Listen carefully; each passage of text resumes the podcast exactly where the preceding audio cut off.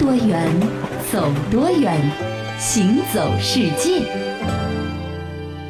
行走世界，大家好，我是一轮。各位好，我是贾云。众人翘首期盼的上海迪士尼，虽然说还没有正式开业啊，嗯，但是呢，因为地铁已经通了嘛，所以说很多人已经过去一睹为快了。对。可是随着越来越多的人去到了迪士尼景区的周边啊，另外的一个老现象卷土重来，嗯，就是各种各样的不文明啊，游客不文明，不是说在上海的迪士尼，在全国各地的景区都会出现，全世界可能都有。没错。呃，其中尤其是以刻字，没错，乱涂乱画乱采摘，是乱扔垃圾，对吧？是啊，随地吐痰啊，等等。等等，那因为是最近这些年的报道特别多，所以给我们造成的一个印象，就是旅游不文明现象好像就是最近这些年有啊。因为以前都没有什么大规模的旅游这种事情出现啊。我在想，这古人啊，你看唐宋八大家写的一些这个游山玩水的这个诗句多美呀！那时候的旅游一定是很风雅，一定是感觉走在了人间仙境。其实你就真想错了，嗯，所谓的风雅也好啊，古风也好啊，其实只是我们一厢情愿想象。真的吗？游客拥挤，景区脏。乱差，其实古已有之，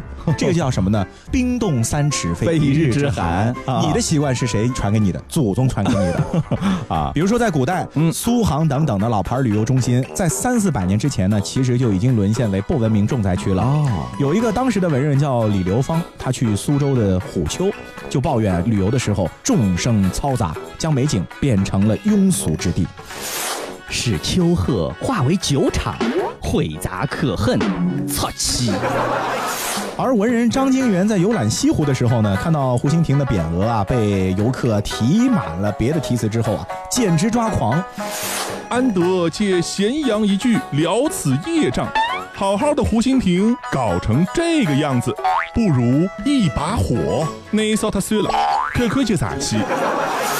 还有这个晚明著名的文学家袁宏道，在旅行的时候呢，发现每到一个地方，几乎总能看到“某某到此一游”的这种句子。嗯，其中呢，尤其是以徽州籍游客居多。为什么呀？这跟徽商的发达有关系，有钱吗？有钱可以去旅游，所以能到处走。明白。对，作为文化人啊，这个袁宏表示非常的生气，所以就写了一大篇的文章，嗯，把这个不文明现象拿出来批驳了一番。嗯，全文的中心思想就是。毁坏风景的罪过，哒哒滴哒，这个样子是非常不作兴啊，不是么子。说到这个对于旅游不文明现象的批判啊，这个明朝有一个著名的哲学家叫湛若水更有意思，他吧直接就看不起旅游这种形式，压根儿就你出去旅游他就看不起你啊。鄙人不才，湛若水是也。关于游这件事儿吧，俺是这么认为的，游有三等。即行游、神游与天游也。山水园林这种行游，只能算作最下等的形式。什么？你问我，那么怎么样才算上等？当然是以神游为上等了。哎呀，神游不就是开小差吗？你这个凡夫俗子，你懂什么？除了神游，道学的天游才是最最上等的。侬懂不啦？哎，我就是不懂，我就欢喜拍拍照片、吐吐果子、看看到此一游。朋友，侬帮帮忙侬，侬帮我花金家了，侬帮我花金条了，侬帮我花素质了。朋友，侬帮帮忙侬。这个明朝的旅游业其实已经相当发达了啊，呃，当时的这个牙家类似于就是今天的旅行社啊，缴纳的山税就相当于现在的门票啊，成交客房呢也是随处可见，就是相当于现在的宾馆酒楼。没错，这个游览名山的时候呢，也可以寄宿佛寺道观，可以住上一晚。是在泰山呢，甚至在当时就出现了一条龙服务，为这个客人包办吃住行等等。这张岱在游玩泰山之后呢，对当地的服务呢是非常的满意，就写下了。代志啊，予以赞扬。是的，哎，你千万别小看了文人在游玩之后写下的这些赞扬的诗篇啊，嗯，这可是对当地旅游产业有着相当大的贡献。哦，因为在那个时候，这其实就相当于免费软广告。对对对，而且吸引力还不俗。是很多风景区啊，都是靠着各种各样文化人的游记打响品牌的，有点代言人的感觉了。对，比如明末的这个学者潘磊去黄山旅游，就是因为十年前读到了一本《黄山图经》，所以萌生的兴趣。明白了。还有这个邵长恒看到别人写的这个《泰山游记》。气。书中写到了太华绝顶、日月升降的奇景之后啊，他就决定亲自去观光一下啊。你看这刚才说的是这个小打小闹，这文人随便写一篇，你能看见就看见，看不见拉倒，对不对？后来呢，出版商看到了商机了，要不咱们把这个古今相关的游记诗词呢汇集起来，是啊，出本书干脆，对不对？哎，这个风气呢是从明朝的万历年间，大概是一六零九年左右就开始了。当年出了一本书，叫做《新捐海内奇观》，这个里面呢有全国各地的风景名胜的画呢，有一百三十多幅。这发行之后呢，大受欢迎啊，就相当于现在的这个旅游畅销书了，是对不对？所以那个时候明朝的媒体人就知道了，就是你这个文章配图很重要，有图有真相。是这个景色一旦出了名呢，就会引来四方的游客了。嗯，人声鼎沸了之后呢，文人可能就不太喜欢，为什么呢？扰人清静。哎，为了避开这个嘈杂的人群啊，文人墨客也想出了很多办法。嗯，第一点呢，就是错开时间点。哦，我们现在上班族因为朝九晚五，所以说你出去只有五一、十一过年的时候。那古人其实没这种限制嘛，是，所以想要错时间呢，很简单。对，另外一种方法呢，就是另辟蹊径。嗯，比如说苏州旅游好去处，一般人都喜欢去虎丘。哎，对，文人他就不去虎丘啊，他就去石湖。哦，哎，就是小众嘛。是，比如南京，南京我们都知道玄武湖最有名，对呀，是吧？这个旅游团呢，不去绕一圈呢，基本上不算南京旅游。火车站出来就是玄武湖必经之路，对吧？这个文人呢，就偏不去玄武湖，他们去什么地方呢？他们去乌龙潭。啊，哎，就是去小众人少的地方。哎，不过呢，对于真正爱旅游的人来说，这个天空飘来六个字儿啊，那都不是事儿，对不对？有一个叫做黄省曾的苏州人，在嘉靖十七年的时候呢，他呢是进京应试考科举去了啊，正巧呢遇到了一个友人，这对方是大谈西湖之美啊。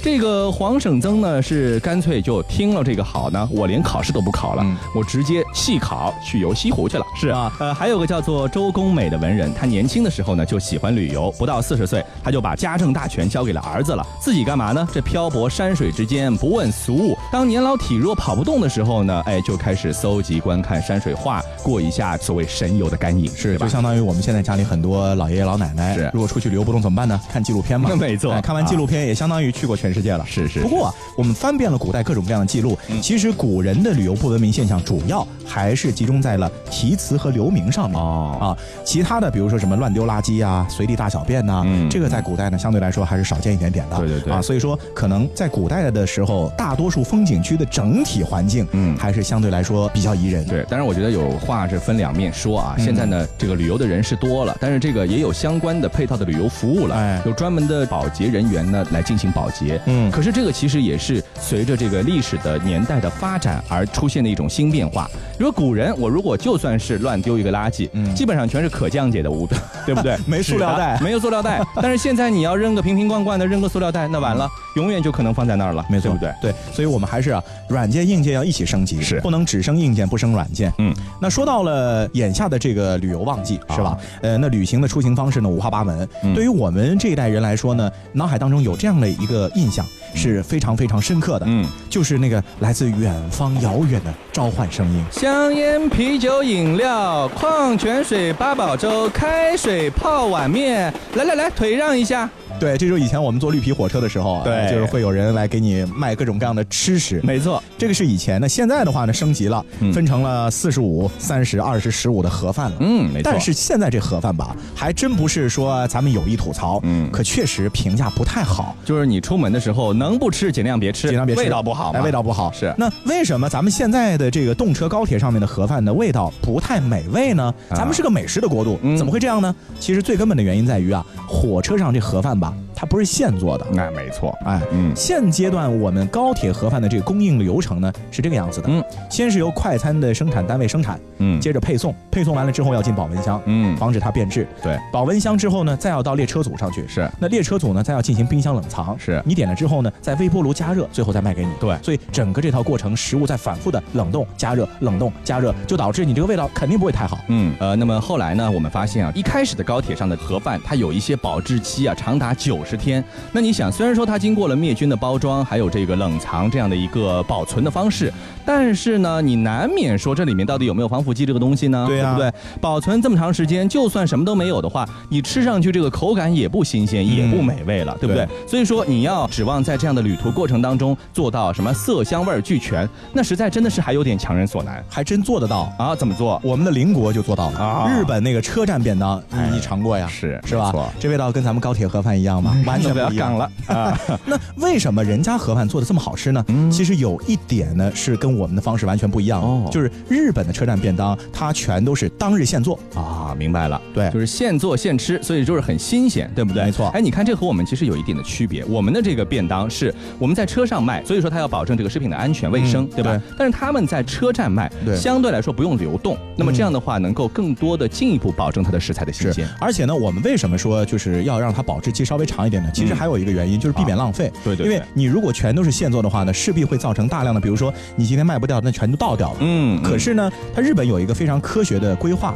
就是它能够保证你即便现做啊，嗯，也不太浪费。它可能根据你的人流测算，是，或者它可能根据你的口味测算，对对，所以它基本上能保证既现做又不浪费。是，而且它有一个非常有意思的特点，就是它的这个菜式呢，也是根据时令来变化的。是，不像我们这个呃一年四季就是这些菜，对吧？因为日本是一个喜欢吃这个海鲜的国度。嗯，比如说春天的时候，鲷鱼特别多，那么就吃鲷鱼便当；夏天呢，吃鳗鱼便当；秋天呢，吃这个青花鱼便当。和秋刀鱼便当；而到了冬天呢，更多的吃一些石鱼便当。是啊，就相当于咱们上海春天呢，火车上就提供的是香椿头炒鸡蛋。啊，哎，配一道西汤。对个，对个。夏天家呢，炒虾丸子，嗯，炒毛豆，炒豆腐干，炒鸡蛋，哎，啊，后来呢，再配一碗其他的各种蔬菜蛋汤。是的，是的。到秋天家了之后呢，可以吃羊肉了。嗯嗯。冬天家了之后呢，各种各样的红烧肉 啊，才好上来了啊。所以一年四季的口味能让你感觉很新鲜。是。另外呢，还有一个习惯跟咱们的味蕾有关系。嗯。就是日本啊，他习惯吃冷的东西。对对对，什么寿司之类的。他不需要你都给他热了，但是咱们中国人呢，就你这顿东西要是吃的冷的没吃热的，你就感觉像没吃过饭一样。哎，对对。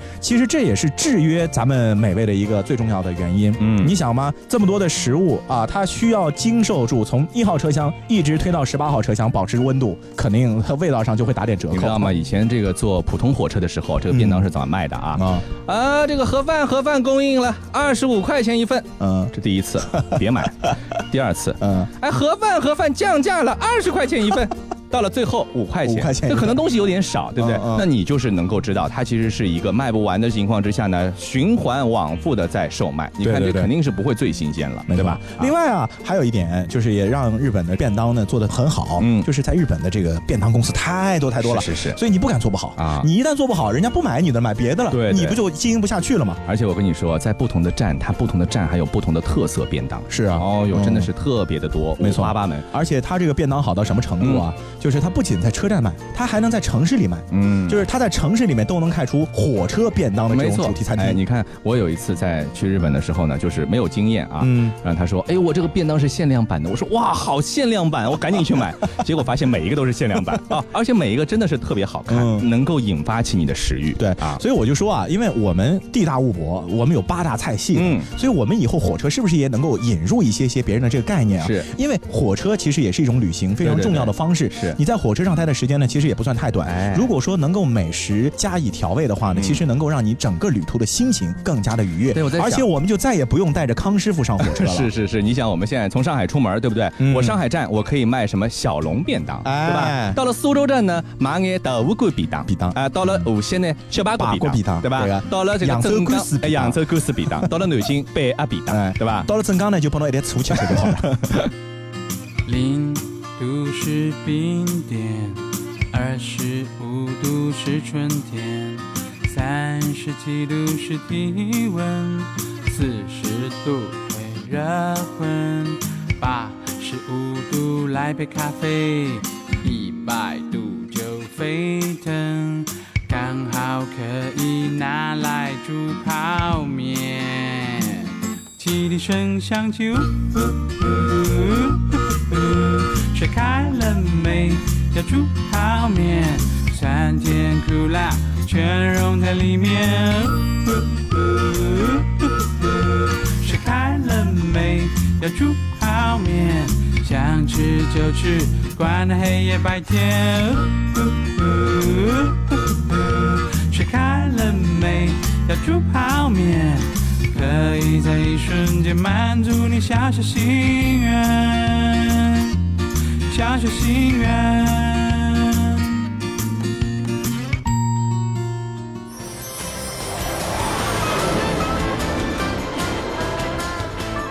多远，走多远，行走世界。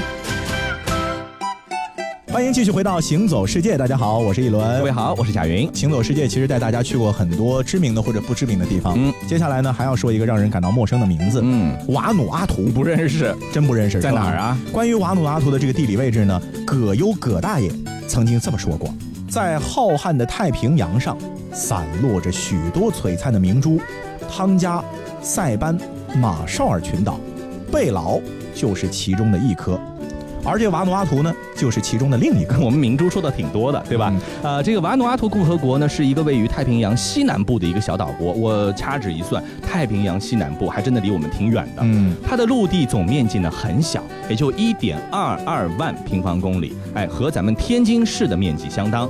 它呢是由这个八十二个岛屿组成的，但不是每个岛上都有人，大概六十八个有人居住，还有一些无人岛啊。那最大的一个岛呢，也就三千九百平方公里，相当于咱们。广州市的一半，真的很小。是的，瓦努阿图的人口全国大概多少呢？是二十七点一万。咱们现在一个新村可能都不止这些人，对吧？排在世界一共一百九十三个国家的第一百八十五位啊，可以用袖珍级来形容。是，其中百分之九十八呢是瓦努阿图当地的这土著，嗯啊，其余的呢还有法国、英国的后裔，嗯，越南、波利尼西亚的移民，嗯，和其他一些附近岛国的人。是啊，这二十七万这数字呢，大家可能没有太大的概念，嗯，咱们。换一个说法，北京有一个特别著名的小区，嗯，叫回龙观，那到处都是人，到处都是人，人特别多。那二十七万人呢，可能比北京回龙观那个小区的居民还要再少一点。是，就是我们一个社区，对吧？对。那关于语言呢，这个地方真的是一个气死翻译的地方啊。这瓦努阿图的官方语言呢是英语、法语和比斯拉马语，通用的是比斯拉马语。这英语、法语还好说，对吧？呃，不过由于这个瓦努阿图各个岛之间的语言也有不同，所以说这个在瓦努阿图的很多小岛上，人们仍然会用当地的土话来进行交流。这算了一下，土话也不多，就一百多种吧。这也使瓦努阿图呢成了世界上最具有文化多元性的国家之一，因为这个语言本身也是文化多样的一个表现，对吧？那么这个岛呢有很多特色的文化的这个元素，各个岛之间的文化传统、民族习惯，还有这个艺术风格、酋长传承、权力结构都不尽相同啊。所以啊，大家就自动脑补这种画面啊，就是比如咱们上海是有一个大型社区里是有一百多种语言和奇奇怪怪习俗的人，大家在一块儿，这瞬间你会不会就一片空白？就觉得是哇，这真的是一个奇幻的世界。我我这请翻译得请一百个翻译啊，是吧？瓦努阿图呢是被联合国认定的世界上最不发达的国家之一。不过，虽然说经济不发达，哦，但是幸福指数却很高。是，二零零六年和一零年，它两度被评为世界上最快乐的国家。嗯，为什么呢？主要因为这里的人啊，一来生活简单，嗯二来呢和天地和谐相处。嗯嗯，我觉得可能和他们的自给自足，还有容易满足这样的一个心态有关。嗯，你看，在这个八成人口都从事农业的瓦努阿图啊，每个家族都有一块祖传的或者酋长分配给你的土地啊，这土地不愁，可以保障基本的生活物资的自给自足。这个热带水果呢，生长的也很好，像这个香蕉啊、菠萝啊、椰子啊，这些水果呢是从来都不缺的。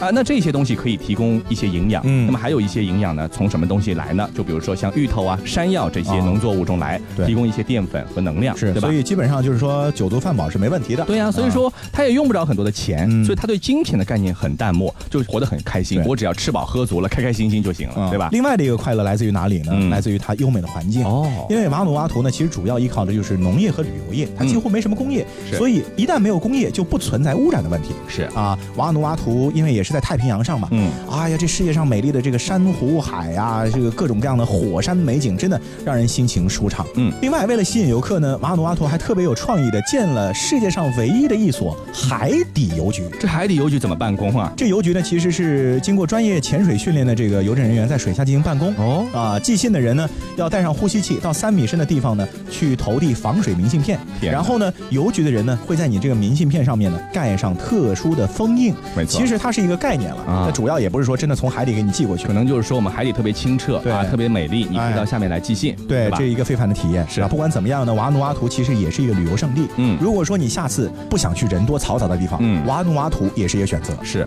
我在想这个到瓦努阿图这种地方，可能一天到晚都是夏季，对。吧？天气呢特别好，然后穿的也不多，然后呢可以尽情的享受阳光、沙滩和海水，还有各种各样的水果。没错。那么到了夏天吃水果呢，咱们没有那么多的热带水果，但是有一样东西呢，夏天是必吃的，就是西西瓜。是，哎呦，说到这西瓜吧，它已经不单单是一种水果了，嗯，它是我们所有人的一段夏天的记忆。嗯，咱们夏天的记忆就是什么呢？一半西瓜，一把勺子，电视机啊，然后红云水，哎，基本上像是可能还是五上海小囡老早子够自家的标配，哎，标配。不过大家知不知道啊？就是你现在吃的这个西瓜啊，嗯，它能够进入中国，嗯，能够走进我们千家万户，能够给你吃到这其中的这个波澜壮阔的历史啊，是说起来都惊心动魄。啊哈！大家好，我就是人见人爱、瓜见瓜开的西瓜啦。我是瓜类植物葫芦科蔓生，味道呢甘甜多汁，是夏日居家旅行必备佳品哦，没有之一的那种。五千年前，全世界只有在古埃及能找到我的踪迹。当地的人民群众太爱我了，都把我画在了至高无上的法老陵墓的墙上。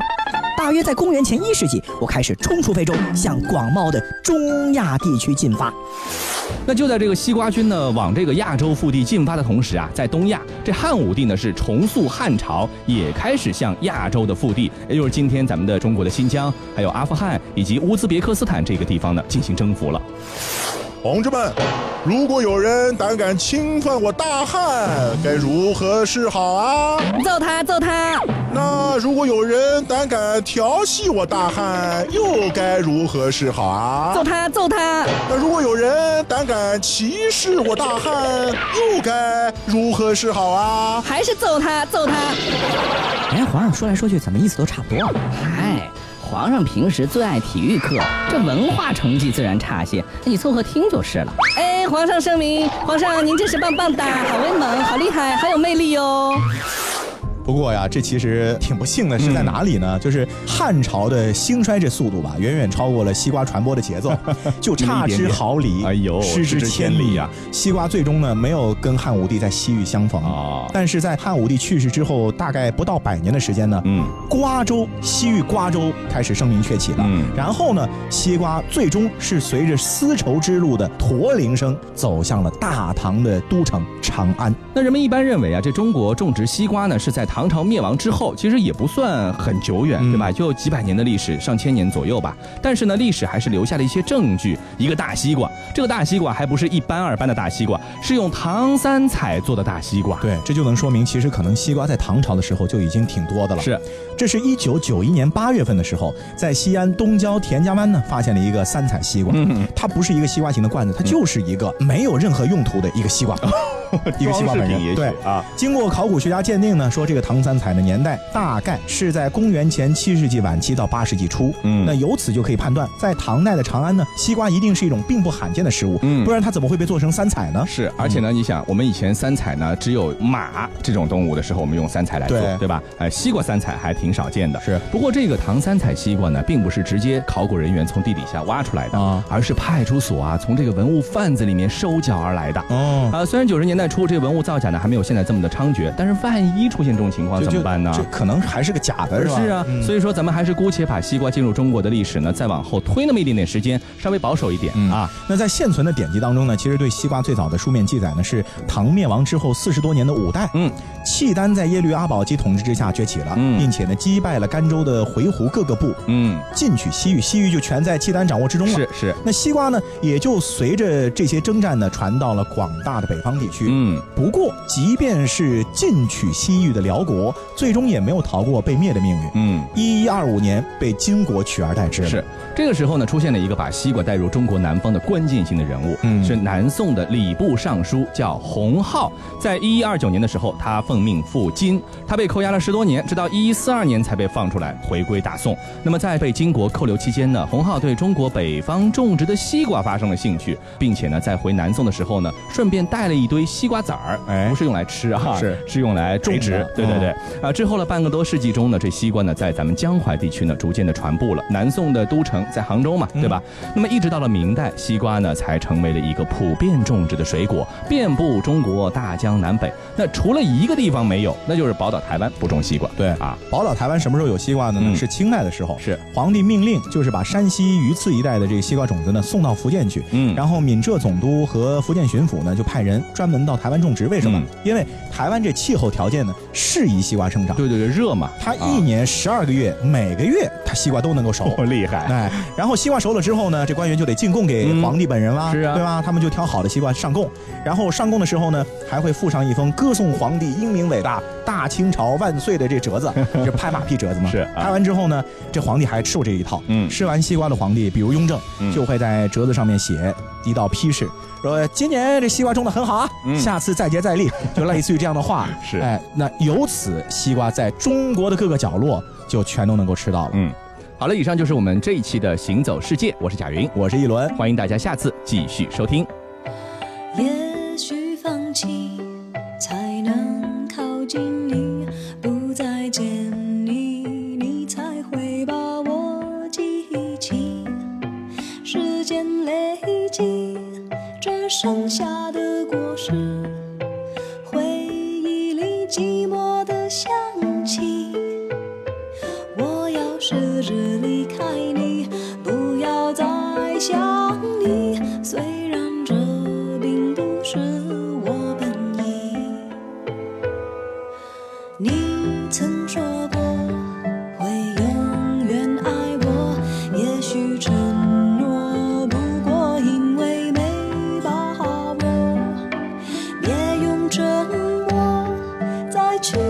这身